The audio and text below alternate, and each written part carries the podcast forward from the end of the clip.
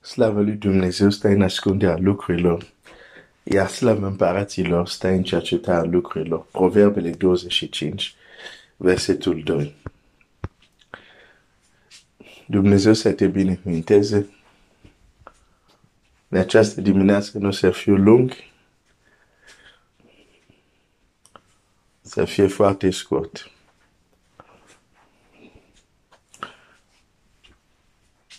Vorbim despre importanța poziției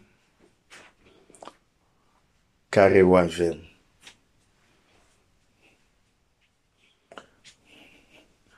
Că nu este totul, de exemplu, să fii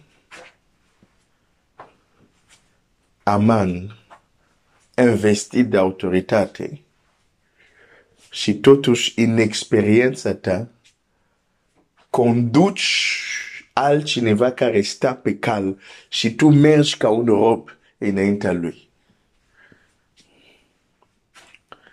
Chiar dacă acel om e necunoscut, când oamenii, când universul vede,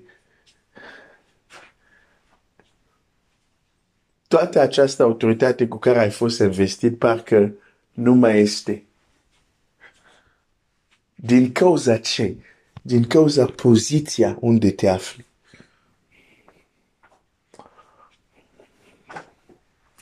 Ce încerc să te faci să înțelegi?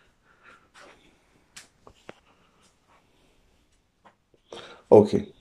Hai să, să mergem în cartea Esterei.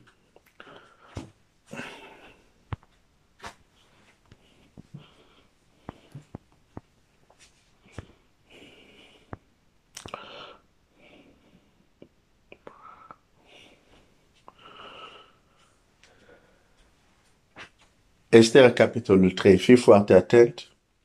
După aceste lucruri, împăratul Ashverov a ridicat la putere pe Aman, fiul lui Amedat Agachitul. L-a ridicat în cinste și a pus scaunul lui mai presus de scaune tuturor capetenilor care erau lângă el. Ok, numărul 1. Deci scaunul de domnie era mai presus.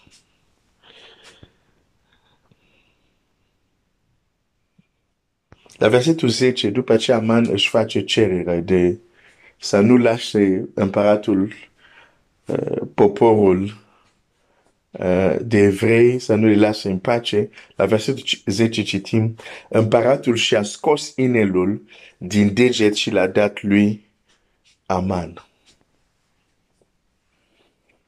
Da? Acum, dacă mergem la versetul um, la capitolul um,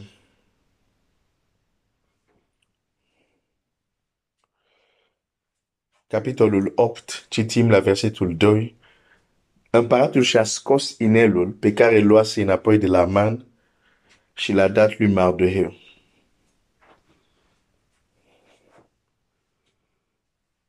Pe care luase înapoi de la Aman. Noi nu citim când l-a luat înapoi.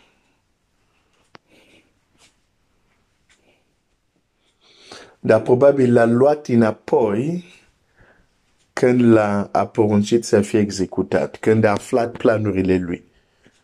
Pentru că până atunci Aman era ridicat. Adică ce vreau să-ți spun? Chiar cu inelul împăratului, cu scaun mai presus, dar cu poziția lui de a merge pe jos. Și Mardoheu este pe cal. Înțelepții și soția lui i-au spus, ai pierdut bătălia.